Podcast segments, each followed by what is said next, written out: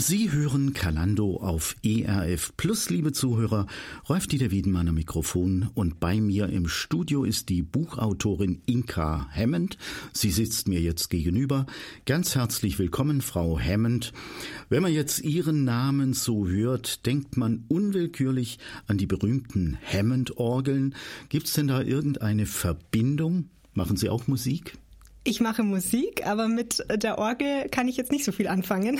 Und es gibt auch keine direkte Verbindung. Mein Mann ist Amerikaner und ähm, ich habe seinen Namen angenommen, aber mit der Orgel haben wir jetzt nichts zu tun. Okay. Hammond, es ist an der Zeit aufzustehen und zu erkennen, für welche Freiheit und Kraft du geschaffen wurdest. Diese Worte richten Sie als Autorin an alle Frauen, natürlich auch an die, die uns jetzt gerade zuhören. Warum sehen Sie an dieser Stelle eigentlich Handlungsbedarf bei den Frauen? Weil ich zum einen durch meine eigene persönliche Lebensgeschichte sensibel geworden bin für andere Frauen und gemerkt habe, dass es ganz vielen ähnlich geht wie mir. Und ich, als ich mich hingesetzt habe und angefangen habe, das Buch zu schreiben, habe ich wirklich so ja so eine Last gespürt für andere Frauen und merke jetzt auch durch die Reaktionen, die ich zum einen jetzt schon durch das Buch zurückbekomme, aber auch durch den Blog, den ich schreibe, dass es ganz, ganz vielen Frauen ähnlich geht wie mir. Dieses Festgehaltensein in ja, in diesen Schlammkuhlen, wie ich sie anspreche in meinem Buch, dieses ähm, Festgehaltensein durch so viele Anforderungen und dieses Kleingehalten werden und ähm, durch Ängste auch oft Depressionen. Und ich, ich spüre, dass es an der Zeit ist, dass wir Frauen merken, wie Jesus uns sieht. Frau Hammond, Sie haben kürzlich bei SCM Brockhaus Ihr Buch veröffentlicht, das Sie geschrieben haben. Tochter Gottes, erhebe dich. Wir haben den Titel schon gehört. Wie kam es eigentlich zu diesem Titel, Tochter Gottes, erhebe dich? Ja, alles fing an mit einer Art Vision.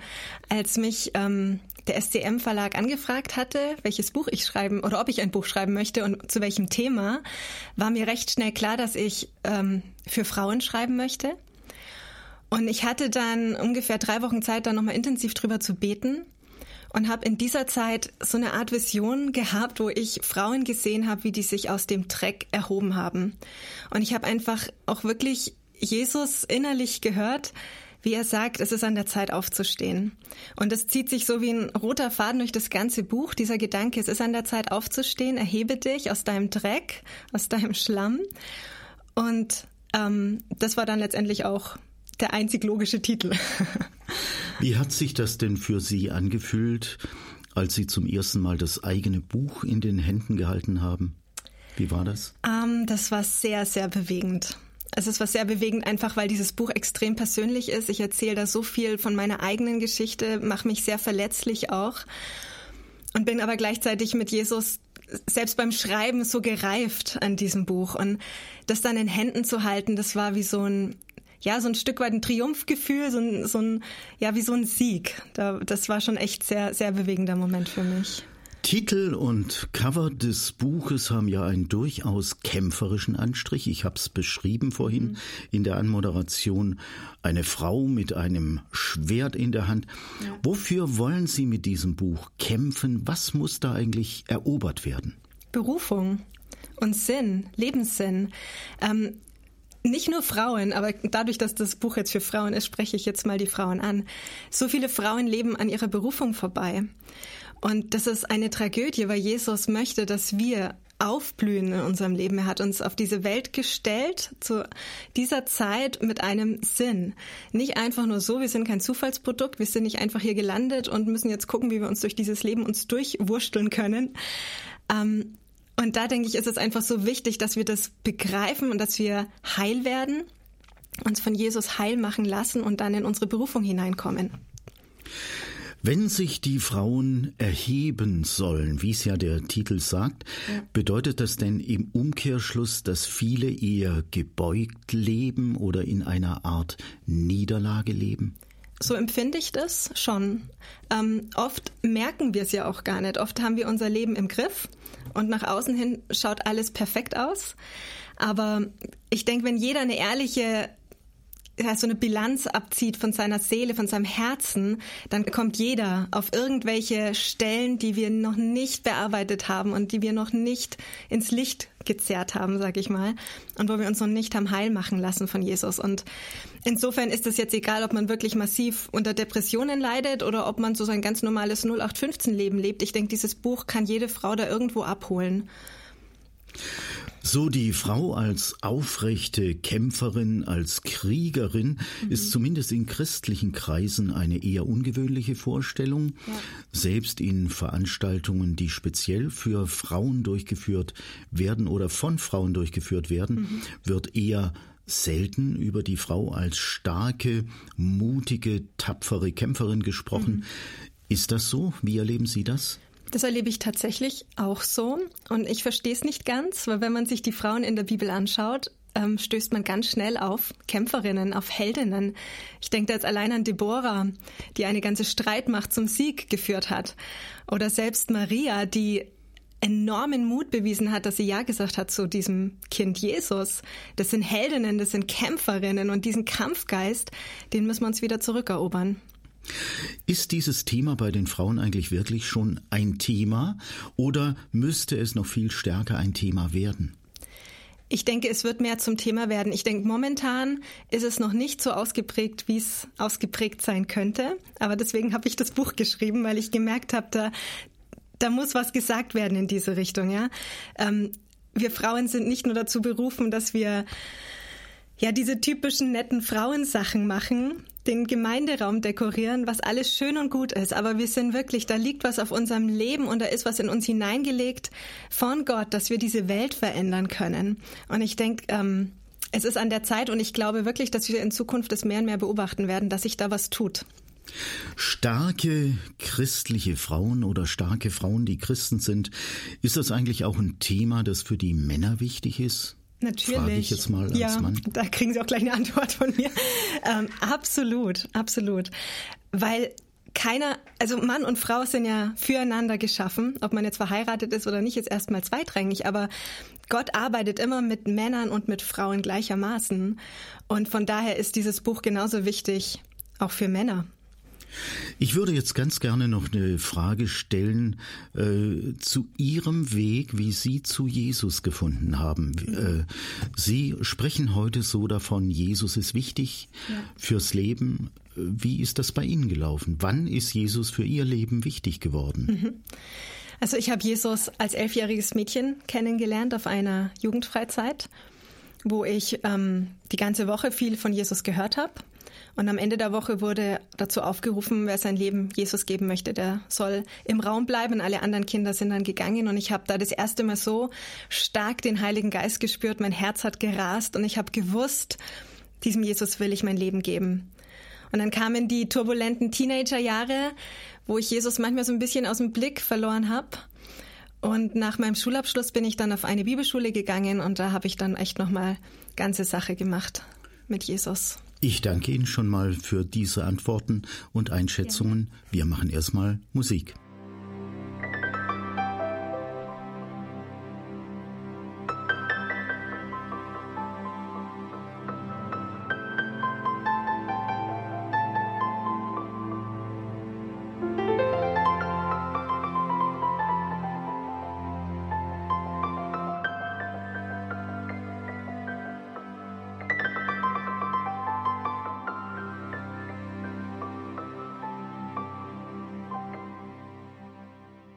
Kalando heißt diese Sendung, liebe Zuhörer. Ich bin gerade im Gespräch mit der Buchautorin Inka Hammond, die ist bei uns im Studio zu Gast. Tochter Gottes, erhebe dich, so heißt das Buch, das Sie geschrieben haben, Frau Hammond. Ein sehr persönliches Buch. Sie nehmen Ihre Leser mit rein in ganz wichtige Entwicklungen und Stationen in Ihrem Leben. Was hat Sie eigentlich auf die Idee gebracht, dieses Buch zu schreiben? War das die Verlagsanfrage oder sind Sie selber auf den Gedanken gekommen? Also ein Buch zu schreiben war schon immer mein Traum, schon als junges Mädchen. Und dass ich dann tatsächlich eine Anfrage vom Verlag bekommen habe, so lief das nämlich, war für mich ähm, ja der Hammer. Ich habe das total gefeiert, ich habe mich riesig gefreut.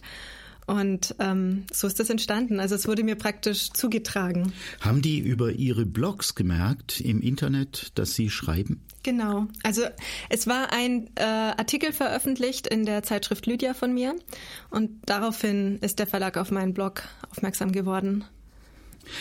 Wie sah eigentlich Ihr Leben aus, als diese Entscheidung fiel, ich schreibe ein Buch über das Thema? Also interessanterweise zu dem Zeitpunkt, wo ich angefangen habe, das Buch zu schreiben, konnte ich mich noch sehr oder war ich wie diese Frau am Anfang des Buches, wo ich beschreibe, dass diese Frau sich erhebt aus dem Dreck und ich war da ungefähr ich habe mich da gerade so auf meine Füße wieder gekämpft.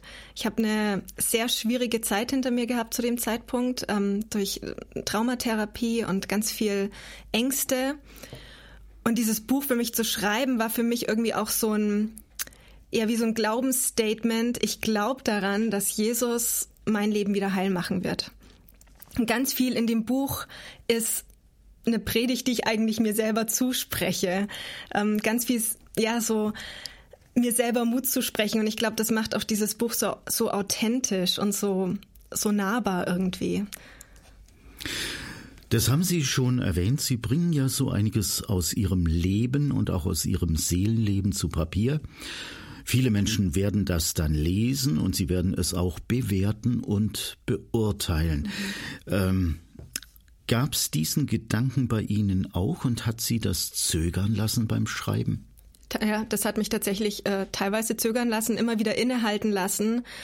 Ähm, ich habe mich mehrmals gefragt, will ich das wirklich? Ich kann mich erinnern, das Probekapitel, das ich an den Verlag geschickt habe, das war das erste Kapitel, wo ich meine Geschichte erzähle.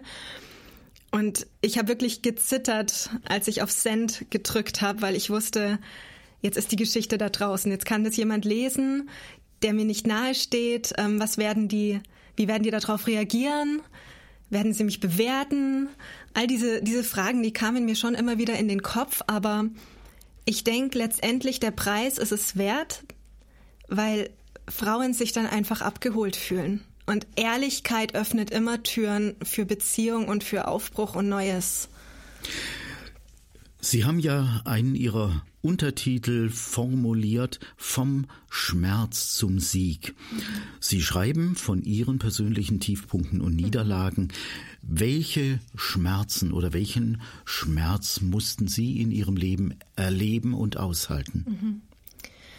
Ja, das fing eigentlich schon recht früh an bei mir. Ähm, äh, ich habe mich als Jugendliche sehr oft allein und einsam gefühlt. Ich hatte mit Essstörungen zu kämpfen.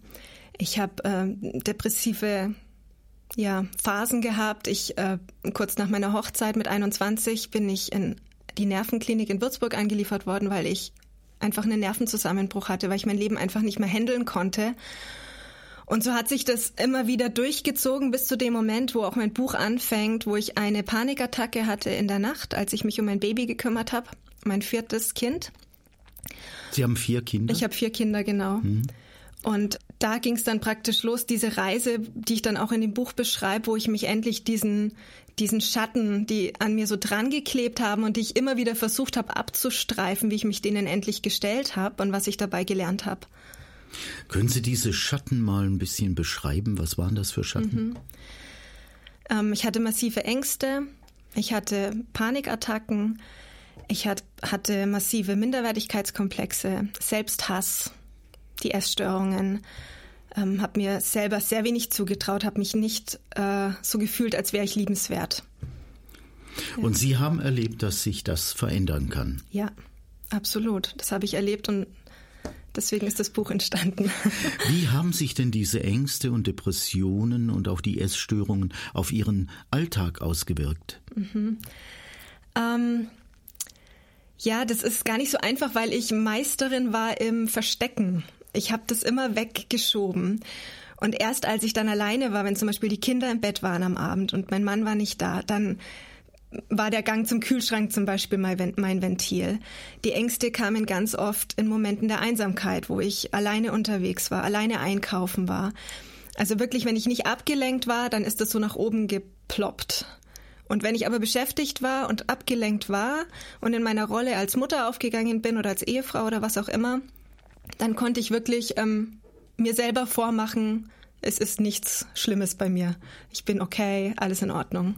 Haben Sie eigentlich mal versucht, mit Ihrem Mann darüber zu reden? Hat das geklappt? Ja, also mein Mann und ich haben dann sehr offenes Verhältnis. Wir reden da eigentlich schon seit, seit Anfang unserer Ehe sehr offen darüber und auch davor schon. Aber er war teilweise auch einfach überfordert. Er, er wusste selber nicht so recht, wie kann ich dieser Frau helfen? Egal was ich sage, das prallt an ihr ab und sinkt nicht in ihr Herz ein. Konnten Sie denn auch in dieser Zeit der Ängste und der Not ähm, noch glauben, dass Gott es gut mit Ihnen meint? Nicht immer. Also es gab wirklich Phasen, wo ich stark an Gott gezweifelt habe, an seiner Liebe. Auch an solchen Bibelversen wie ähm, Jesus ist gekommen, damit wir Leben in Fülle haben. Das kam mir immer eher zynisch vor, weil ich das nicht so erlebt habe. Ähm, also es gab tatsächlich Phasen, wo ich mit Gott sehr gehadert habe. Ja. Wie haben Sie das äh, überwinden können oder wann? Hauptsächlich in der Zeit, wo ich dann endlich Nägel mit Köpfen gemacht habe und mich dem ganzen Mist, sag ich mal, gestellt habe und ähm, die Traumatherapie angefangen habe und wirklich dann auch mal so sortieren konnte, dass das Schlimme in meinem Leben nicht von Gott kommt, sondern dass es Ereignisse gab in meinem Leben, die das ausgelöst haben. Und wo ich dann anfangen konnte zu differenzieren, wo, wo dieses Schlechte in meinem Leben herkommt, konnte ich auch wieder ganz neu Vertrauen fassen zu Gott, meinem Vater, der es gut mit mir meint. Okay, wir nehmen uns wieder ein bisschen Zeit für eine kleine musikalische Pause.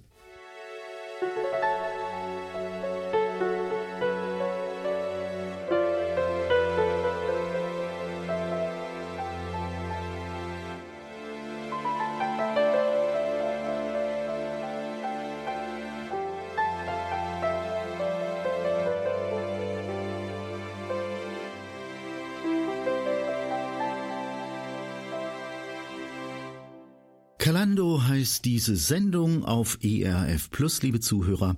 Inka Hammond ist heute unser Studiogast. Buchautorin. Wir sprechen über ihr Leben und darüber, wie und warum ihr Buch Tochter Gottes, erhebe dich, entstanden ist. Frau Hammond, Sie haben uns ja schon erzählt, welchen Schmerz es in Ihrem Leben gab und vielleicht auch manchmal zeitweise noch gibt. Nicht ohne Grund lautet einer der Untertitel Ihres Buches Vom Schmerz zum Sieg. Wie kam das eigentlich, dass Sie die Schmerzen in Ihrem Leben, die Ängste, die Depressionen und die Essstörungen unter die Füße bekommen haben? Also überwinden konnten. Da mhm. ist vielleicht immer noch was da, aber Sie können damit umgehen. Mhm. Ja, indem ich es mir angeschaut habe, indem ich es nicht länger klein geredet habe, indem ich es nicht länger ignoriert habe oder unter den Teppich gekehrt habe, indem ich äh, ja so diesen Mut gefunden habe, das mir anzuschauen und vor allem auch mir anzuschauen, was ist denn die Wurzel von all dem, weil das sind ja alles letztendlich Symptome. Ähm, und dann habe ich eben angefangen, auch im Rahmen dieser Traumatherapie zurückzugehen und zu gucken, okay, was ist denn schiefgelaufen? Oder wo wurde ich verletzt oder was waren Situationen, die, die mich überfordert haben und das dann letztendlich ausgelöst haben. Und was ich dabei gelernt habe, ist, das Wichtigste ist, was wir machen können, ist den Dingen ins Auge schauen, uns unseren Ängsten stellen, unseren Sorgen stellen und mal hinter die Kulisse gucken und die, die Frage zu stellen, wo kommt es denn eigentlich her? Ja. Können Sie mal eine Ihrer Ängste benennen oder geht das zu tief? Nee, ich kann da sicherlich was benennen. Ich habe zum Beispiel furchtbare Angst gehabt, in geschlossenen Räumen zu sein. Selbst jetzt die Situation hier im Studio wäre mir vor zwei, drei Jahren noch zu viel gewesen. Da ist die Tür zu, ich bin in ein Gespräch verwickelt, ich kann nicht einfach aufstehen, rausgehen. Das hätte mich schon total überfordert. Mein Herz hätte das Rasen angefangen, ich hätte Schwitzen angefangen. Und das habe ich mir eben angeguckt, diese ganz spezielle Angst und habe dann eben auch gesehen, okay, das, das kommt einfach daher, dass ich oft das Gefühl hatte, ich, ich komme aus dieser Situation nicht raus als, als Kind oder als Jugendliche oder ich bin in dieser Situation gefangen und kann einfach nichts dran ändern. Und ich glaube, dass es ganz, ganz vielen Menschen ähnlich geht. Und sie verstehen sich selber nicht. Ich habe mich ja auch nicht verstehen können. Das war so, so irrwitzig. Warum habe ich ein Problem, in einem Raum zu sein, wo die Tür zu ist? Aber im Nachhinein wird mir so viel klar und da wird so viel Licht, da kommt so viel Licht rein einfach in diese Situation und das tut unendlich gut. Was bedeutet für Sie als Christ Freiheit? Frei sein? Wirkliche Freiheit als Christ habe ich, wenn ich erkenne, was Jesus für mich am Kreuz getan hat, was das alles beinhaltet. Zum einen bin ich frei von meiner Schuld, aber ich bin auch befähigt, ein Leben in Freiheit zu leben. Und ich habe den Opfertod von Jesus oft einfach nur als, ja, da ist, wird mir halt meine Schuld vergeben. Aber es ist so viel mehr.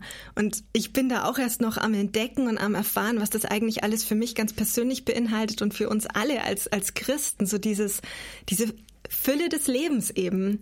Und ich glaube, das ist Freiheit, wenn wir das erkennen. Wie lange hat bei Ihnen eigentlich dieser Heilungsprozess gedauert, der Sie aus Abhängigkeiten und alten Wunden in diese Freiheit des Glaubens hineingeführt hat? Also insgesamt waren das drei Jahre, zwei davon sehr intensiv.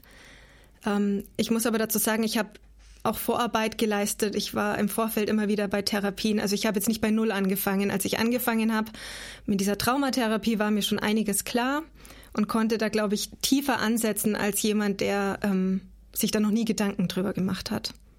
Also bei so einer Traumatherapie Manche kennen das wahrscheinlich überhaupt nicht. Mhm. Da guckt man sich jetzt einfach an, warum ist das so? Genau. Wo liegen die Wurzeln? Genau, ja. Wie haben Sie diese Therapien erlebt? War das nicht furchtbar? Mhm, ja, es war wirklich furchtbar. Es gab eine Sitzung, wo mich meine Therapeutin nach Hause fahren musste danach, weil ich unfähig war, das Auto zu fahren. Ich war so überrumpelt mit so einer unglaublichen Traurigkeit und Verzweiflung. Ähm, das kam tatsächlich vor und ich habe immer wieder gedacht, ich halte es nicht aus. Es war letztendlich wie so ein wie wenn ich in der Waschmaschine im Schleudergang bin. Ich wusste nicht mehr, wo oben und wo unten ist. Wer bin ich eigentlich? Und so vieles, was einfach festgefahren war, so, so Selbstverständlichkeiten, das wurde alles so in Frage gestellt. Und ähm, ich habe mich oft gefragt, warum tue ich mir das an? Aber Stück für Stück, es waren wirklich Babyschritte, habe ich gemerkt, es wird besser ich sehe klarer, ich werde freier und das letztendlich war dann für mich auch die Motivation dran zu bleiben. Also im Grund haben Sie damals auch schon äh, gekämpft. Sie sind dran geblieben an der Sache, obwohl ja. es viele Schwierigkeiten gab. Ja. Gab es denn irgendwann einen speziellen Moment oder eine konkrete Situation, in der Ihnen so bewusst wurde, jetzt geht's mir besser, ab jetzt kann ich mich als wieder heil betrachten? Einen konkreten Moment gab es da nicht. Es ist wirklich so, wenn ich eher im Rückblick schaue, ähm, was ich mittlerweile alles schon wieder kann, was mir vor zwei, drei Jahren noch unmöglich war die Tatsache, dass ich heute alleine mit dem Zug hierher gefahren bin, das war für mich ein, eine Überwindung und gleichzeitig ein Sieg, weil ich es geschafft habe. Und das hätte ich, hätten Sie mich vor einem Jahr eingeladen, wäre ich nicht gekommen. also es ist immer so im Rückblick, wo ich merke, es tut sich was und ich bin echt schon einen weiten Weg gekommen. Und jetzt muss man auch sagen, es ist tatsächlich so, das weiß ich von den Kollegen aus der Seelsorge, wenn man sich der Angst stellt mhm. und sie in kontrollierter Form zulässt, mhm. so dass ich das gerade noch aushalte, mhm. Dann wird die Angst kleiner. Und wenn man sich immer weiter in die Angst hineinbewegt, wird mhm. sie größer. Mhm. Also das ist schon ja. so eine Grundwahrheit aus der Therapie. Mhm. Hatten Sie denn zwischendurch immer mal wieder Rückfälle in alte Verhaltens- und Gedankenmuster? Ja, ja. Und die habe ich heute noch und ich glaube, ähm, das ist auch okay, weil diese Erkenntnis, dass ich mich in einem Prozess befinde, hilft es mir, gnädig mit mir umzugehen. Und ich glaube, wenn wir alle mit uns, wenn wir uns alle so begreifen, dass wir in irgendwelchen Prozessen drin stecken, irg auf irgendeinem Weg uns befinden, es geht zwar voran, aber manchmal geht halt doch ein Schritt zurück. Aber das Schöne ist ja zu wissen, dass Jesus mit uns mitgeht und dass wir diesen Weg nicht alleine gehen müssen, dass wir den Prozess nicht alleine bewältigen müssen. Und ich lerne, mit mir selber gnädiger zu sein und den Prozess einfach anzunehmen. Wie fühlt sich denn Ihr Leben heute an? Wie ist das Lebensgefühl heute? Schön. Wirklich schön. Ich merke, wie ich ach, einfach wieder das Leben genießen kann und wie ich Dinge wahrnehmen kann, die ich über Jahre nicht habe wahrnehmen können, weil ich entweder zu sehr mit mir selber beschäftigt war oder einfach total überrumpelt war mit Ängsten und, und Sorgen. Und es ist wirklich, ich habe manchmal das Gefühl, ich kratze nur an der Oberfläche, aber ich spüre so dieses Leben in Fülle, dass es tatsächlich möglich ist. Und das ist einfach ein herrliches Gefühl.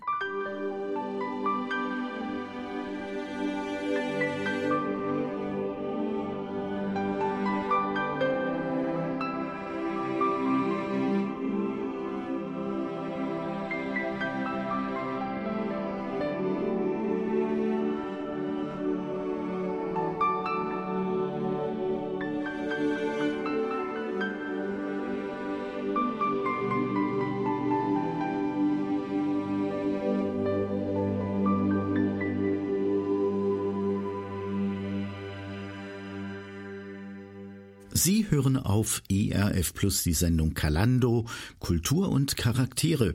Bei uns zu Gast die Buchautorin Inka Hammond.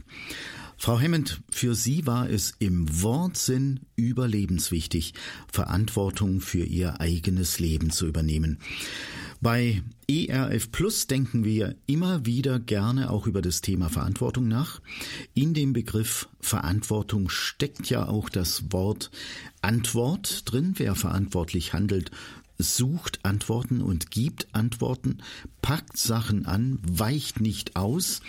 Findet man in Ihrem Buch auch Antworten zu diesem Thema? Ja, ich glaube in jedem Kapitel, weil das ist ja auch genau das Thema, was mich so umtreibt, dass wir, wir werden, wenn Jesus uns heil macht, dann werden wir ja nicht heil für uns selber in erster Linie, sondern auch, damit wir anderen zum Segen werden können. Es ist ja immer ein fließendes Gewässer. Ähm, dieser Heilungsstrom fließt in uns rein, aber er fließt auch weiter. Und von daher habe ich versucht, Antworten zu geben, wie wir das, wie wir Verantwortung übernehmen können für uns selber, aber eben auch für andere. Was hat denn aus Ihrer Sicht das Thema Verantwortung mit dem Thema Berufung zu tun? Ich glaube, in dem Moment, wo Gott eine Berufung auf unser Leben gelegt hat, hat er uns auch die Verantwortung übertragen, dass wir dieser Berufung gerecht werden. Natürlich nicht aus eigener Kraft, aber wir müssen schon uns fragen, okay, warum, warum bin ich auf dieser Welt? Bin ich jetzt nur hier, damit es mir gut geht, damit ich ähm, meine Weltreise machen kann oder damit ich halbwegs gut gesichertes Bankkonto habe? Oder bin ich für mehr geschaffen? Und ähm, ich glaube, da fordert uns Gott einfach heraus, uns dieser Verantwortung zu stellen, die wir gegenüber dem Reich Gottes haben.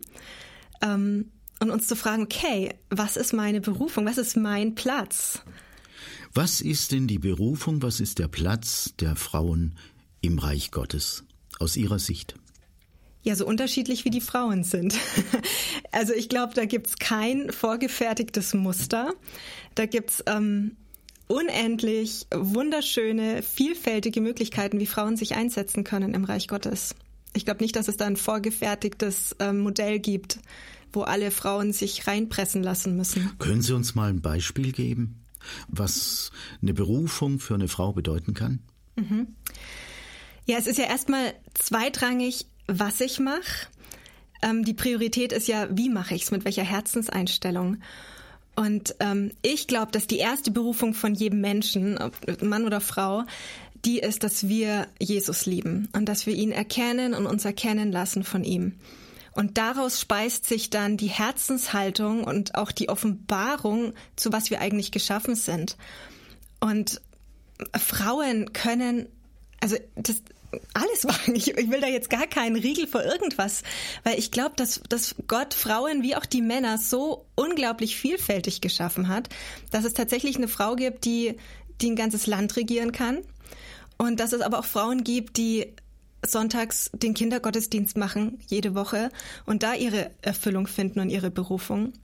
Es gibt Frauen, die bleiben zu Hause bei ihren Kindern. Es gibt Frauen, die gehen, gehen arbeiten. Das ist alles in Ordnung, solange wir wissen, das ist der Platz, wo Gott mich hinstellt und mein Herz ist auf Jesus ausgerichtet.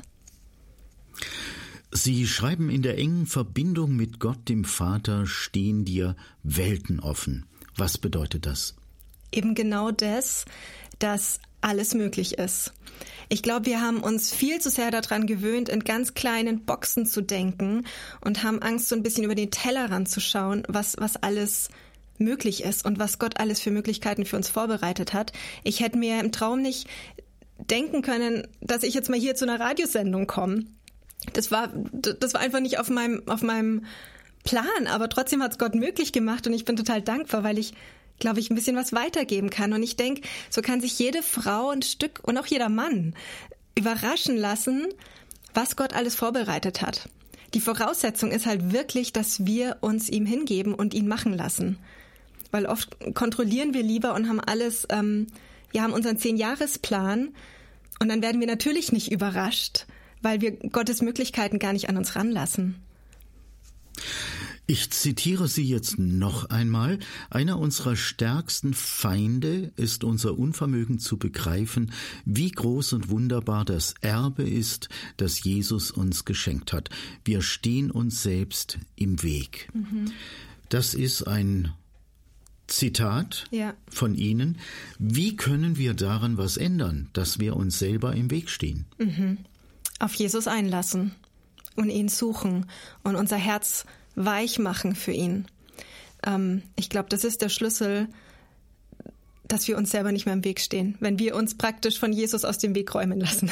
Wenn wir die nötige Demut haben, das auch mit uns machen zu lassen, weil das tut auch manchmal weh. Das ist nicht immer angenehm, das, ähm, das zuzulassen. Können Sie mal beschreiben, wie das bei Ihnen konkret gelaufen ist? Mhm.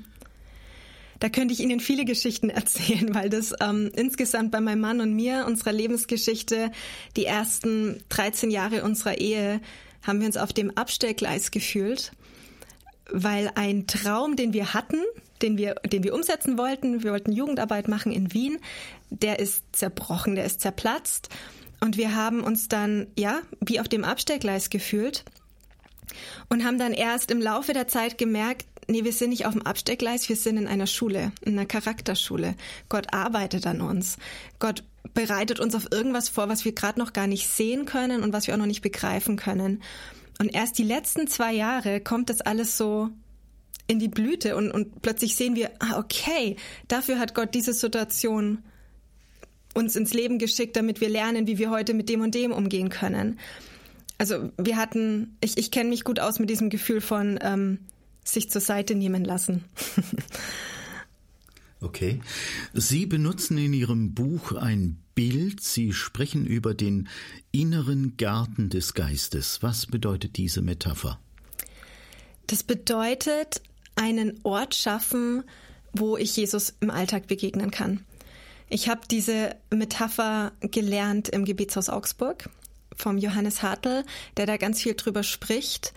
Und das hat mich fasziniert, weil Gärten sind ja erstens wunderschöne Orte. Ich liebe Gärten. Ich gehe unheimlich gerne in den Botanischen Garten in Augsburg. Ich komme da zur Ruhe. Ich kann da durchatmen. Und der Gedanke, dass ich in mir, in meinem Herzen einen Garten anlegen kann, wo ich Jesus begegnen kann, ein Ort der Ruhe, wo ich hingehen kann, wo ich mich also sprichwörtlich oder wie sagt man sinnbildlich auf eine Bank setzen kann, wo ich ähm, auch mal Unkraut rausrupfen kann, äh, wo ich neue Beete anlegen kann. Das sind ja alles so Bilder für unseren Lebensweg auch mit Jesus.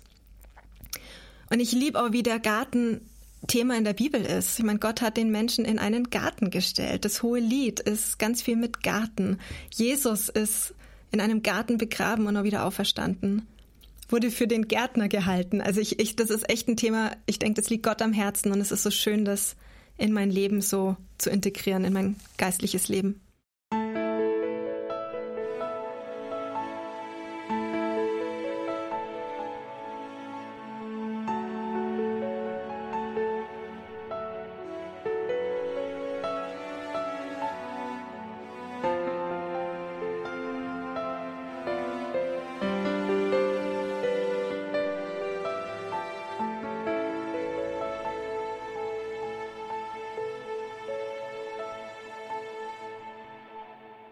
Sie hören die Sendung Kalando, heute mit der Buchautorin Inka Hammond. Frau Hammond, der Titel Ihres Buches Tochter Gottes, erhebe dich, ist ja ein Aufruf an Frauen, die Christen sind, Tochter Gottes. Was kann man sich unter diesem Begriff eigentlich vorstellen? Tochter Gottes ist praktisch die Identität von uns Frauen. Wir sind Töchter Gottes. Wir sind von ihm geliebt. Er ist unser Vater, unser himmlischer Papa. und wir sind seine Töchter. Ja, und da spielt dann natürlich auch ganz viel mit rein. Was macht eine Tochter aus? Was ist eine Tochter? Eine Tochter ist geliebt im Idealfall. Ähm, sie wird von ihrem Vater gefeiert, ihr Leben wird gefeiert. Eine Tochter weiß, zu wem sie gehört. Sie hat eine Familienzugehörigkeit. Sie ist kein Waisenkind, sie ist in eine Familie hineingepflanzt. Genauso sind wir in die Familie Gottes hinein adoptiert worden.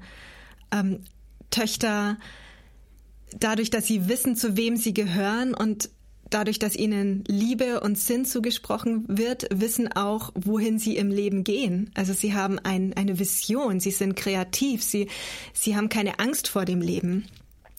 Ich denke, das macht eine Tochter aus.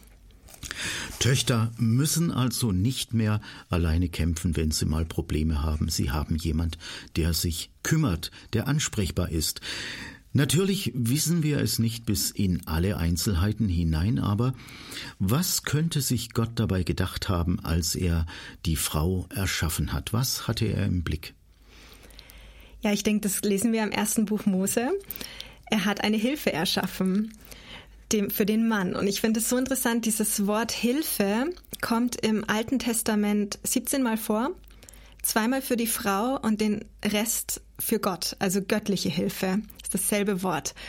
Und ich denke, das ist schon eine, eine große Nummer, wenn, ne, wenn Gott der Frau durch die Frau dem Mann göttlichen Beistand gibt. Das wollte ich nur mal gesagt haben. ähm, ich glaube, was, was so wichtig ist, dass Mann und Frau sich auf Augenhöhe begegnen, weil Gott hat Mann und Frau auf Augenhöhe geschaffen. Und das, was über die Jahrhunderte abgeht und was teilweise auch immer noch in unserer Gesellschaft so sichtbar ist, dass die Frau nicht auf Augenhöhe ist mit dem Mann. Ähm, das ist ein Unding. Das ist nicht in Gottes Design. Und ich denke, das muss unbedingt angeschaut und auch verändert werden. Das ist richtig, da stimme ich zu. Was möchte Gott für seine Töchter? Was ist ihm wichtig für sie? Ich glaube, wenn Gott uns Frauen anschaut, dann quillt sein Herz über vor Liebe. Ich glaube, dass Gott eine unglaublich große Zuneigung zu seinen Töchtern hat. Ähm, wenn ich oft Väter beobachte mit ihren Töchtern, das ist einfach eine ganz besondere Beziehung. Ich sehe es auch bei meinem Mann mit unseren drei Töchtern. Das ist so eine, eine Zärtlichkeit und auch so ein Beschützerinstinkt. Ich passe auf dich auf, ich bin für dich da. Auch so dieses, ich spreche Schönheit in dein Leben, du bist schön. Und ich glaube, dass Gott zuallererst uns einfach nur lieben möchte. Er möchte uns einfach nur anschauen und sagen, boah, du bist so schön und ich liebe dich, meine Tochter, und du musst gerade gar nichts machen, damit ich mehr stolz auf dich sein könnte, als ich es eh schon bin. Und ich glaube, das ist sowieso die Wunde schlechthin in Frauenherzen, dass wir das ganz oft nicht so erleben in unseren eigenen Elternhäusern. Und dass auch ganz viele Frauen von Männern missbraucht werden, wie auch immer. Ob das jetzt Machtmissbrauch ist, sexueller Missbrauch. Und was wir Frauen brauchen, ist diese, dieser Zuspruch von Gott, ich liebe dich und ich bin für dich und nichts in der Welt kann mich davon abhalten, dich zu lieben. Ich glaube, das ist mal das Erste. Und daraus, wenn wir das spüren und wenn wir uns dieser Liebe aussetzen, dann kommt Berufung in unser Leben rein und Heilung. Und dann können wir uns unseren Blick auch nach außen richten und praktisch uns unser Leben für andere einsetzen. Frauen und Männer sind ja auch als Christen Erben ja. im Reich Gottes. Mhm. Was macht das mit uns? Das ähm, gibt uns Würde. Wenn, wenn man Erbe hat, heißt es zum einen, ich gehöre wo dazu. Ich habe jemanden, der ist vor mir hergegangen. Ich habe ein, ein Fundament, auf das ich mich stellen kann. Und zum anderen ist es für mich wie ein, ein, ja, so ein, das katapultiert mich in andere, in andere Höhen, in andere Möglichkeiten, wenn ich ein Erbe habe. Also zum einen dieses Fundament, da ist jemand mir vorausgegangen und gleichzeitig diese, dieser Rückenwind und jetzt kann ich was verändern. Und wenn Töchter einfach spüren, dass sie diesen Platz haben am Tisch, den Gott für uns deckt, dass wir im Angesicht unserer Feinde es uns gut gehen lassen können und bedient werden von unserem Herrn und Erlöser, dann, dann macht es was mit uns, dann festigt es uns und dann, dann können wir selbstbewusst und ohne Sorge durchs Leben gehen. Wo müssen denn Frauen, die als Christen leben, möglicherweise umdenken? Wo müssen die zu einer anderen Haltung finden? Ah, ich denke äh, vor allem in der Frage, wem wir alles recht machen wollen. Also wir Frauen sind ja sowieso ähm, ganz besonders wir sind Weltmeister darin zu gucken, wem kann ich, wem muss ich alles recht machen und welche Anforderungen sind an mich gestellt und was muss ich alles erledigen, damit alle um mich herum glücklich und zufrieden sind. Und verliert, man verliert sich aber bei diesem Denken einfach. Man bleibt auf dem Weg, man bleibt auf der Strecke. Und ich glaube, dass Frauen anfangen müssen, ähm, erstens wieder bei sich selber anzukommen eben vor, zu den Füßen Jesus sitzen, sich Identität zu sprechen lassen und Würde zu sprechen lassen und dann wirklich eine ganz, ganz ehrliche Bestandsaufnahme zu machen von all den Dingen, die wir tun. Was ist gut und was ist das Beste? Andere sehen das und finden es gut oder was ist wirklich äh, Berufung, wo ich merke, da ist mein Herz drin, da ist Leidenschaft dahinter. Das finden jetzt vielleicht nicht alle gut, aber da merke ich, da bin ich hingestellt. Und dann alles streichen was gut ist und sich für das Beste entscheiden. Ein ganz dickes Thema in Ihrem Buch ist auch das Thema Stimme. Mhm. Warum ist das wichtig? Weil wir stumm geworden sind. Ähm, ich, ich habe das bei mir selber erlebt und ich erlebe es bei ganz vielen Frauen. Wir können oft gar nicht mehr sagen, wer wir sind und was wir eigentlich wollen. Und das ist das, was ich gerade meinte mit, mit diesem mal eine Bestandsaufnahme machen. Wo stehe ich denn eigentlich im Leben? Und dann auch gucken, wo kann ich mich einbringen? Und wenn ich mich irgendwo einbringe, wo Gott mich haben will, dann benutze ich automatisch meine Stimme, meine Worte. Das ist das eine. Aber das andere ist auch, dass wir lernen, ähm, nicht nur Worte in die Welt zu sprechen, sondern auch Worte zu uns zu sprechen, dass wir lernen, Wahrheit über uns auszusprechen, dass wir ähm, uns liebevolle Worte sagen. Wir sind oft so unbarmherzig uns selber gegenüber. So würden wir mit keinem Menschen reden, so wie wir mit uns selber umgehen. Dass wir einfach wieder lernen, liebevolle Worte uns zuzusprechen.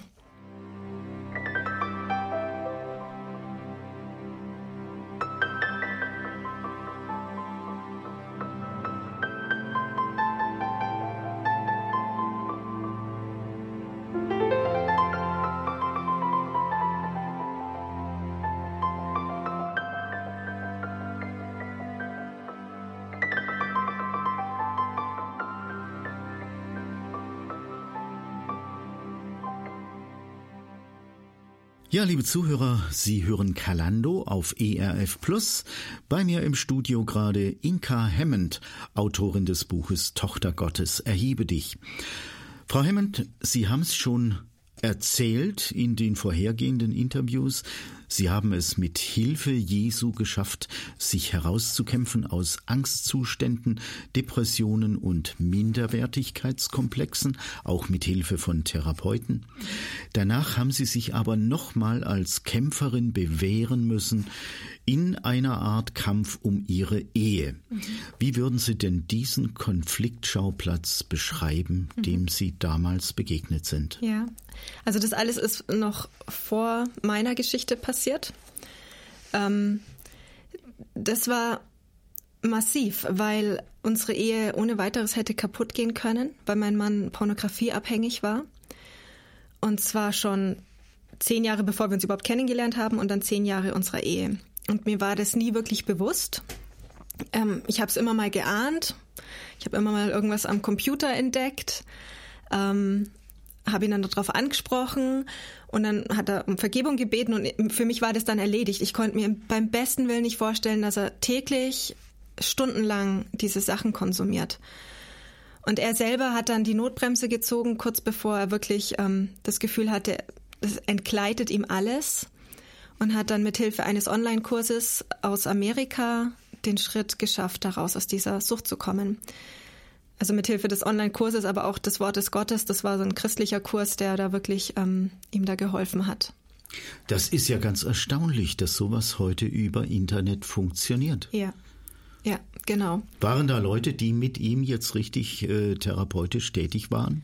Also therapeutisch nicht, aber seelsorgerlich. Also es gab einen Mann aus Amerika, der dann wirklich ähm, über E-Mail im Kontakt mit ihm war und ihm auch äh, der die Antworten zugeschickt bekommen hat, die mein Mann in den Kurs eingetippt hat der nachgefragt hat, wie läuft's, also der schon an ihm dran war und mit dem er auch beten konnte. Also ganz anonym im Internet war es jetzt auch nicht. Okay. Ja. Was hat dann äh, schlussendlich dazu geführt, dass Ihr Mann da rausgekommen ist? Ja, ich denke, das war alles Jesus. Also Jesus und sein Wille, wirklich da rauskommen zu wollen. Ähm, wie schon gesagt, das waren 20 Jahre Abhängigkeit. Das streift man nicht mal eben ab wie ein, eine lästige Fliege. Das war harte, harte Arbeit über eineinhalb Jahre. Und ich bin aber so dankbar, dass er diesen Weg gegangen ist, weil es letztendlich mir dann auch geholfen hat, frei zu werden. Also dadurch hat er ja auch so einen sicheren Hafen geschaffen. Unsere Ehe wurde zu so einem sicheren Hafen, wo ich mich dann auch an meine Abgründe wagen konnte. Wie haben Sie sich denn in dieser Zeit, wo Ihr Mann abhängig war von diesen Dingen als Frau, gefühlt? Ja, letztendlich war es für mich so eine Bestätigung. Ich habe ja nicht alle, ich habe das Ausmaß nicht wirklich gewusst, aber das, was ich so mitgekriegt habe, hat mich bestätigt in meinem Denken, oh, ich bin nichts wert, ich bin nicht genug, ich bin nicht schön genug. Ähm, mein Mann muss sich solchen Dingen zuwenden, um, um Erfüllung zu finden und nicht findet es nicht bei mir. Weil er das in der Ehe nicht kriegt. Ja, genau, das war mein ja. Gedanke. Ähm, was eine große Lüge ist, ja. was ich mittlerweile weiß, dass das ähm, ganz, ganz andere Hintergründe hat. Und ähm, ja, also es war sehr schwer auszuhalten. Und ich habe auch recht lange gebraucht, da heil zu werden und wieder Vertrauen zu fassen zu meinem Mann. Und ähm, ja, ich bin so dankbar, dass unsere Geschichte da jetzt auch wiederum anderen hilft. Ja. Da rauszukommen. Und Pornografie ist ja als äh, als solche auch eine Fälschung mhm. schlechthin, ja. denn hier wird ja etwas vorgespiegelt ja. als Sexualität, was gar keine ist. Ja, eben. Eben. Also man kommt äh, im Grund in ein völlig falsches Verständnis mhm. von äh, ja. den Rollen von Frau und Mann ja. und äh, kriegt völlig unrealistische mhm. Vorstellungen, mhm. wie die Dinge abzulaufen haben. Absolut. Insofern ist es im Grund auch ein Weg raus aus einer Täuschung. Mhm. Und man kann sehen, ja dass äh, wenn jemand sich da reinbegibt in, mhm. in so eine Abhängigkeit, mhm. das kann über viele ja. Jahre etwas werden, wo der Mensch nicht mehr aus eigener Kraft mhm. rauskommt. Absolut, ja. ja. Und das Dramatische ist, dass ja Statistiken zufolge die Männer oder Jungs immer früher anfangen, das zu konsumieren. Durch, durch Handy und Internet ist das ja überhaupt kein Problem mehr. Und wenn ein Junge mit dieser Einstellung oder mit dieser Vorstellung von Sexualität auf wächst, ist das dramatisch für, für alle folgenden Beziehungen. Und letztendlich ist Pornografie auch wieder so ein mieser Angriff des, des, ja, des Feindes auf die Frau. Ja, ihr Wert wird heruntergespielt, sie wird zum Objekt. Ähm, es, ist, es ist wirklich schrecklich, was da abläuft, auch in, die, in der Industrie selber. Ähm, wie haben Sie Ihrem Mann denn klar machen können, dass Sie trotz allem an seiner Seite sind in dieser Zeit und dass sie nicht gegen ihn sind. Welche Rolle hatten Sie als Kämpferin an der Seite Ihres Mannes? Äh, ich, weiß gar nicht, ob ich so sehr präsent war als Kämpferin in dieser Zeit, weil es mir da ja eigentlich auch schlecht ging.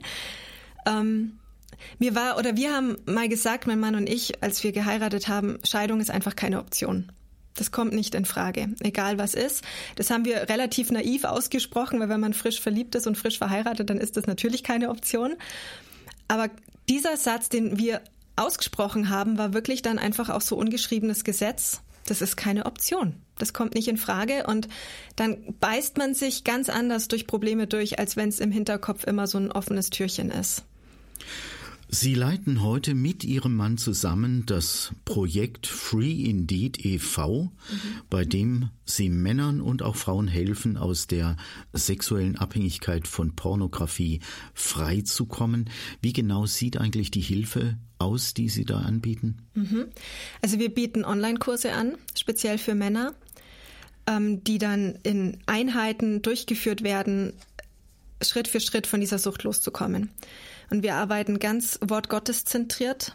Also wir, wir sagen, Jesus ist derjenige, der dich frei macht und er braucht dein Ja dazu. Wir arbeiten mit Rechenschaftspartnern, also es ist auch nicht komplett anonym. Ähm, der Mann ist praktisch dazu angehalten, sich einen, einen anderen Mann zu suchen, der ihm beisteht in dieser Zeit, der für ihn betet, der seine Antworten durchliest und der einfach auch immer mal checkt, okay, wo stehst du gerade? Und ergänzend dazu haben wir, habe hab ich einen Kurs geschrieben für die Ehefrauen, die oft massiv verletzt sind und denken, sie müssen das so hinnehmen, das sei normal. Und ähm, aber ganz, ganz dringend ja auch Heilung brauchen und Zuspruch. Und dafür habe ich dann diesen speziellen Kurs für Ehefrauen geschrieben, der sich Geheiltes Herz nennt. Herzlichen Dank erstmal für diese Einblicke in Ihre eigene Situation, aber auch in Ihre Arbeit.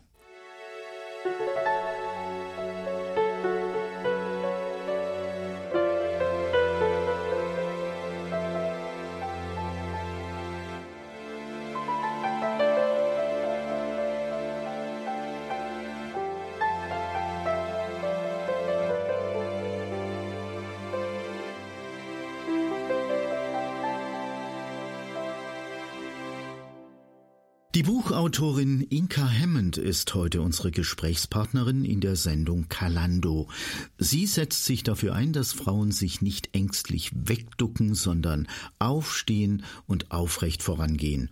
Sie sagt, wenn wir uns als starke Frauen im Reich Gottes erheben und anfangen für Recht und Gerechtigkeit einzutreten, dann treten wir in einen Krieg ein. Was genau meinen Sie eigentlich damit, Frau Hemmend? Wie sieht denn dieser Krieg aus? Ja, das ist nichts anderes als dieser geistliche Kampf, den Paulus beschreibt, dass äh, der Löwe um uns herumschleicht wie ein brüllender Löwe oder dass ähm, wir nicht gegen Fleisch und Blut kämpfen, sondern gegen Mächte und Gewalten der Finsternis. Das ist das, was ich damit meine, dass wir ein bisschen unseren Blickwinkel auch ändern auf die Dinge, die in der Welt passieren und die teilweise in unserem eigenen Leben passieren wo wir oft ganz schnell Menschen verantwortlich machen oder Umstände und gar nicht verstehen, dass, nee, Moment mal, ich folge Jesus nach, natürlich bin ich in einem Kampf, natürlich stellen sich da Mächte und Gewalten gegen mich. Ihr Buch greift ja immer wieder diese Metapher des Kampfes und des Krieges auf. Warum haben Sie diese Metapher gewählt? Weil es biblisch ist.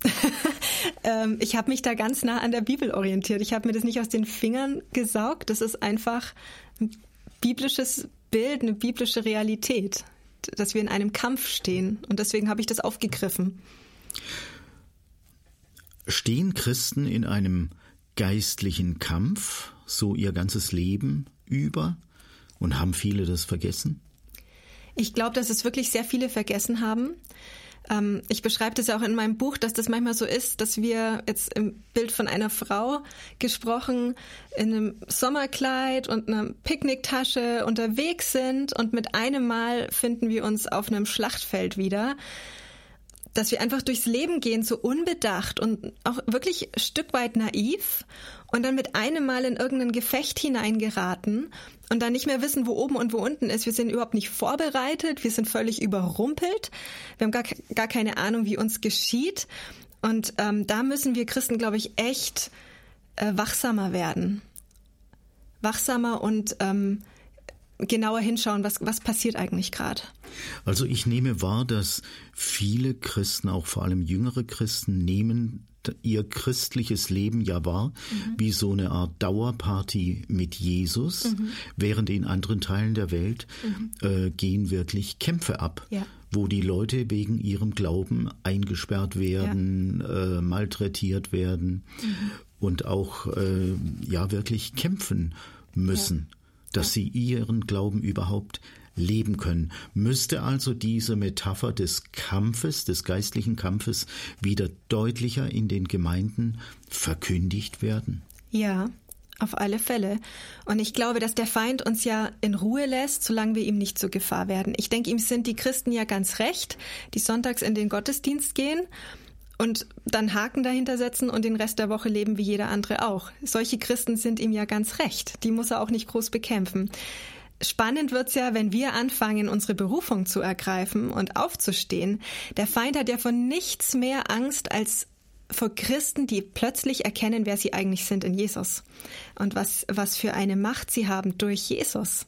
Und ähm, da geht's dann los mit dem Kampf. Das habe ich so zumindest in meinem Leben erfahren und ich weiß, dass es anderen ähnlich geht. Und letztendlich ist das ja auch ähm, biblische Wahrheit, dass der Feind, also der Teufel, wirklich Interesse an denen hat, die aufstehen und die wirklich in ihrer Berufung laufen wollen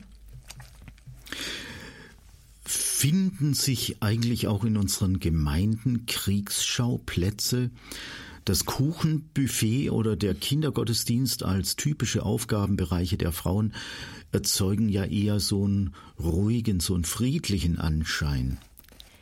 Wo sind die Kriegsschauplätze in den Gemeinden? Ich glaube manchmal, die liegen am komplett falschen Orten. Ich glaube, dass wir manchmal uns ähm, dass wir unsere Gedanken und unsere Energie auf Dinge verschwenden, wo wir meinen, da müssen wir uns jetzt durchkämpfen, aber das ist eigentlich gar nicht relevant.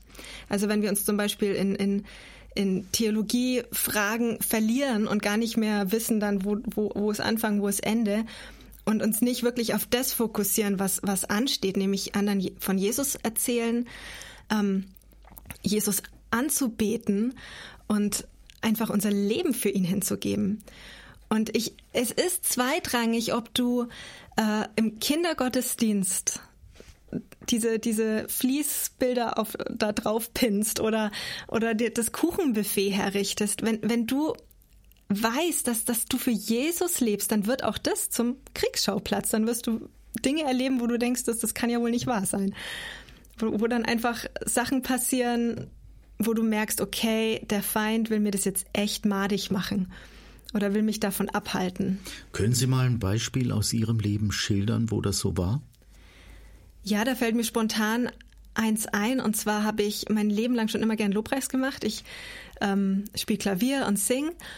Und ich wollte immer in einer Lobpreisband dabei sein. Also ich habe mich bei unseren vielen Umzügen, das erste, was ich gemacht habe in der neuen Gemeinde, geguckt, kann ich mich im Lobpreis, bei der Lobpreisband irgendwie engagieren.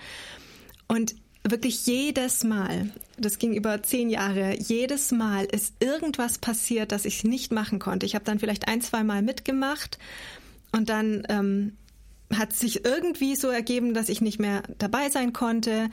Ähm, einmal bin ich schwer krank geworden mit meiner Schilddrüse, konnte ich nicht mehr singen, lauter so Sachen. Also es war immer ein Kampf, ähm, Lobpreis zu machen für mich. Also so habe ich es persönlich erlebt.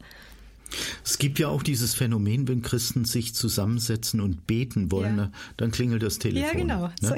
Da ruft irgendeiner an, der ja. schon fünf Jahre nicht mehr angerufen ja, hat. Ja, genau. Sie schreiben unter anderem über die Superheldin Wonder Woman. Wer ist Wonder Woman? Kennen Sie die nicht? Ah, ich habe sie auch nur kennengelernt durch meinen Mann, der diese Superhelden mag, wie Batman und Spider-Man und diese ganzen Geschichten. Und da gibt es anscheinend auch eine Wonder Woman. Wunderfrau? Wunderfrau, genau. Die ähm, mich überhaupt nicht die Bohne interessiert hat. Ich wollte mir diesen Film nicht anschauen, weil ich diese Filme grundsätzlich eher lächerlich finde. und äh, trotzdem hat mein Mann mich irgendwie dazu gebracht, dass wir diesen Film gemeinsam angeguckt haben und ich saß wirklich mit Tränen auf der Couch, weil diese Frau was verkörpert, wo ich glaube, das hat Gott in uns hineingelegt in dem Film will sie ja versuchen, den Ersten Weltkrieg zu stoppen, ähm, diese Wonder Woman, und stellt sich das total einfach vor und ist auch total naiv und merkt dann, oh hoppla, das ist doch nicht so einfach und ist aber die ganze Zeit mit einer unglaublichen mit, von einer unglaublichen Empathie geleitet. Also gar nicht so, so, ich rette jetzt die Welt mit links, sondern sie nimmt den Einzelnen wahr. Und sie ist aber auch gleichzeitig so extrem mutig. Und das ist so eine Kombination, die uns Frauen einfach zu eigen ist, dieses Mitgefühl haben können und aber gleichzeitig diesen großen, großen löwenmäßigen Beschützerinstinkt zu haben. Und das fasziniert mich an dieser Frau. Und deswegen hat sie es in mein Buch geschafft. Okay. Wir machen Musik.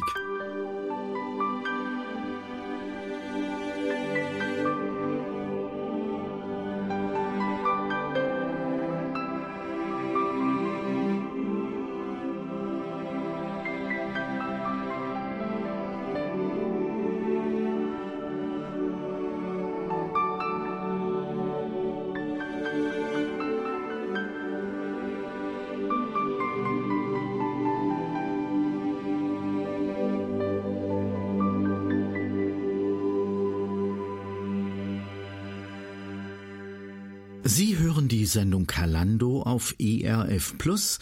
Rolf-Dieter Wiedenmann mein Name. Ich bin gerade im Gespräch mit der Buchautorin Inka Hammond. Der Alltag kann ein Kampfplatz sein, bei dem viel auf dem Spiel steht. Für viele Frauen ist das der herausfordernde Alltag als Mutter. Gerade in der Mutterrolle sehen Sie, Frau Hammond, eine große Verantwortung von Frauen für andere Menschen. Wie begründen Sie das? Weil Mütterlichkeit was Weibliches ist. Ähm, kein Mann der Welt kann eine Mutter sein, kein Mann der Welt kann ein Kind auf die Welt bringen. Und es geht ja nicht nur darum, habe ich jetzt eigene leibliche Kinder. Ich glaube, dass in jeder Frau was Mütterliches ist. Und diese Mütterlichkeit ist genau das, was diese Welt heute so dringend braucht. Ähm, wenn man sich unsere Gesellschaft anschaut, es geht gehen so viele Ehen auseinander, es werden so viele Kinder abgetrieben, es sind so viele Menschen extrem einsam.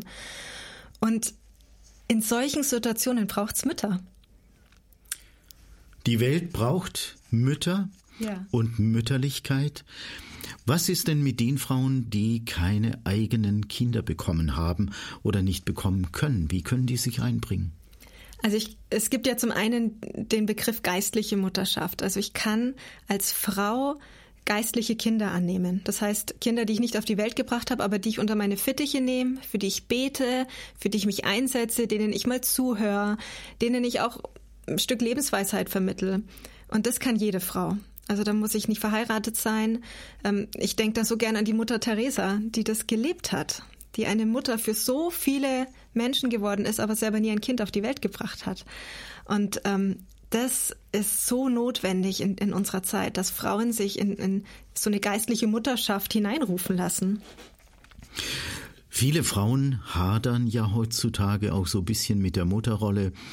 Sie fühlen sich zwischen dem Anspruch oder dem Wunsch, Mutter zu sein und dem Berufsleben, der Karriere irgendwie in so einem Zerreißprozess.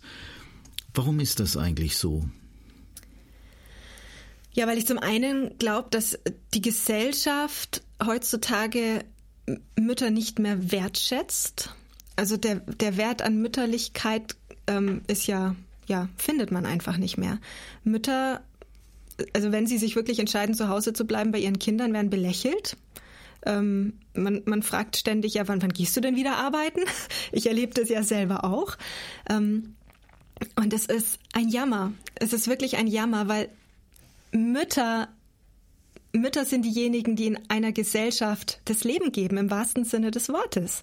Und wenn man Mütter von ihrer Berufung abhält und sie nicht unterstützt und ihnen nicht den Rücken frei hält ein Stück weit, dann geht ein riesen ähm, Bestandteil einer, einer Gesellschaft verloren. Letztendlich schafft sich die Gesellschaft, die Mütter nicht wertschätzt und ehrt selber ab. Wie haben Sie das eigentlich gemacht? Haben Sie sich Zeit genommen für Ihre Kinder? Ich habe mich, äh, ich habe mir Zeit genommen für meine Kinder. Ich bin nicht arbeiten gegangen. Und das haben wir nicht gemacht, weil wir viel Geld hatten. Im Gegenteil, wir ähm, sind Missionare, wir leben von Spenden, wir haben nicht viel Geld auf dem Konto. Aber das ist ein Wert für mich. Ich habe mir gedacht, wenn Gott mir Kinder gibt, dann ist das auch eine Berufung. Und wenn Gott eine Berufung ausspricht, dann sorgt er auch dafür, dass ich die Berufung leben kann. Und dann war das für uns ähm, klar, dass ich zu Hause bleibe bei den Kindern und Gott hat uns immer wunderbar versorgt. Also auch materiell. Ähm, wir bekommen immer wieder Kleidung geschenkt. Ähm, uns mangelt es an nichts. Und da bin ich so dankbar dafür, dass ich da äh, nicht aufs Geld geguckt habe, sondern wirklich, ähm, was ist jetzt dran für meine Kinder? Und es ist nicht einfach, weil du dich da natürlich hinten anstellen musst. Deine Karriere leidet, Freundschaften leiden, dein eigenes soziales Leben leidet natürlich stellst du dich als Frau da erstmal hinten an. Aber der, also was du zurückbekommst, also da fehlen mir fast die Worte, was man da zurückbekommt, ist einfach unbezahlbar. Hier muss sich also jede Frau, auch jeder Mann entscheiden, was will ich? Will ich Karriere oder will ich mich um meine Kinder kümmern, die ich in die Welt gesetzt habe? Wie sehen Sie das? Genau, natürlich ist, ich meine, Kinder in die Welt zu setzen, ist ein, ein Riesending. Das sollte man nicht unüberlegt machen. Ähm, und man sollte es meiner Meinung nach wirklich nur machen, wenn man bereit ist für ein Kind. Ähm, und Mütterlichkeit an sich braucht man ja überall. Das braucht man in der Chefetage. Da braucht es auch Frauen, die empathisch sein können, die mitfühlen können. Und das, das braucht es in jedem Bereich unserer Gesellschaft. Frauen, die sich hinstellen und diese Mütterlichkeit, die Gott in sie hineingelegt hat, ausleben. Ob man eigene Kinder hat oder nicht.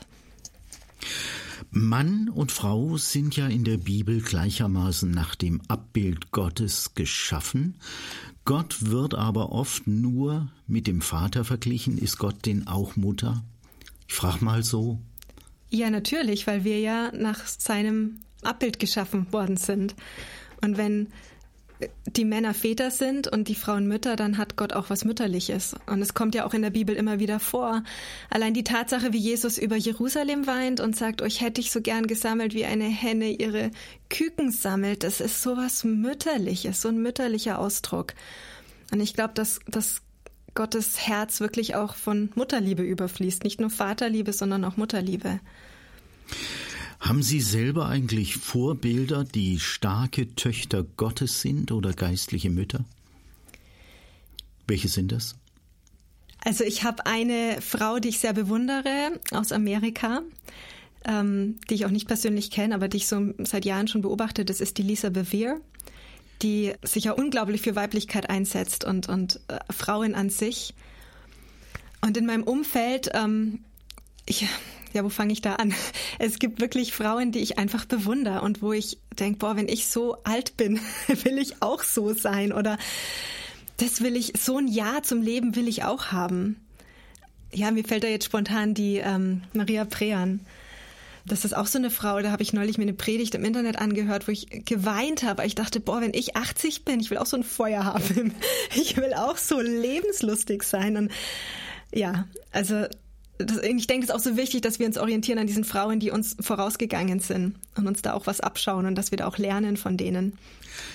Sind Sie eigentlich im Laufe Ihres Lebens zu der Kriegerin geworden, wie sie auf dem Buchcover abgebildet ist? Oder ist das jetzt eher so äh, eine Zuspitzung, dieses Bild? Ähm, ich hoffe, dass ich so werde. ich bin vielleicht noch nicht ganz so mutig, wie sie wirkt ähm, und vielleicht auch nicht ganz so trotzig. Sie hat ja auch so ein bisschen so einen trotzigen Ausdruck, so dieses so jetzt erst recht. Ähm, ich bin auf einem guten Weg, glaube ich. es gibt ja nicht nur Ihr Buch, es gibt auch noch etwas so Arbeitsmaterial für Hauskreise. Können Sie mal schildern, was das ist? Mhm. Ja, ich habe dazu zu dem Hauptbuch ein Workbook geschrieben, ein Arbeitsbuch, das sich Kapitel für Kapitel nochmal durch die Themen durcharbeitet, die im Hauptbuch beschrieben sind, aber mehr in die Tiefe geht und speziell eben für Hauskreise oder Zweierschaften oder Mentoring, wo wirklich auch geguckt wird, wie kann ich lernen, für eine andere Frau zu beten, wo so Dinge ganz praktisch umgesetzt werden. Wie kann ich lernen, offen zu reden? Wie kann ich authentisch sein? Das wird alles im Arbeitsbuch dann nochmal in, in mehr Tiefe angesprochen. Und diese Sachen sind beim ERF im Shop erhältlich. 7,99 kostet dieses Arbeitsmaterial. Jetzt bedanke ich mich an dieser Stelle ganz herzlich für Ihre Offenheit, dass Sie uns mit reingenommen haben in Ihre Geschichte, Ihnen und Ihren Leben. Alles Gute und Gottes Segen. Dankeschön.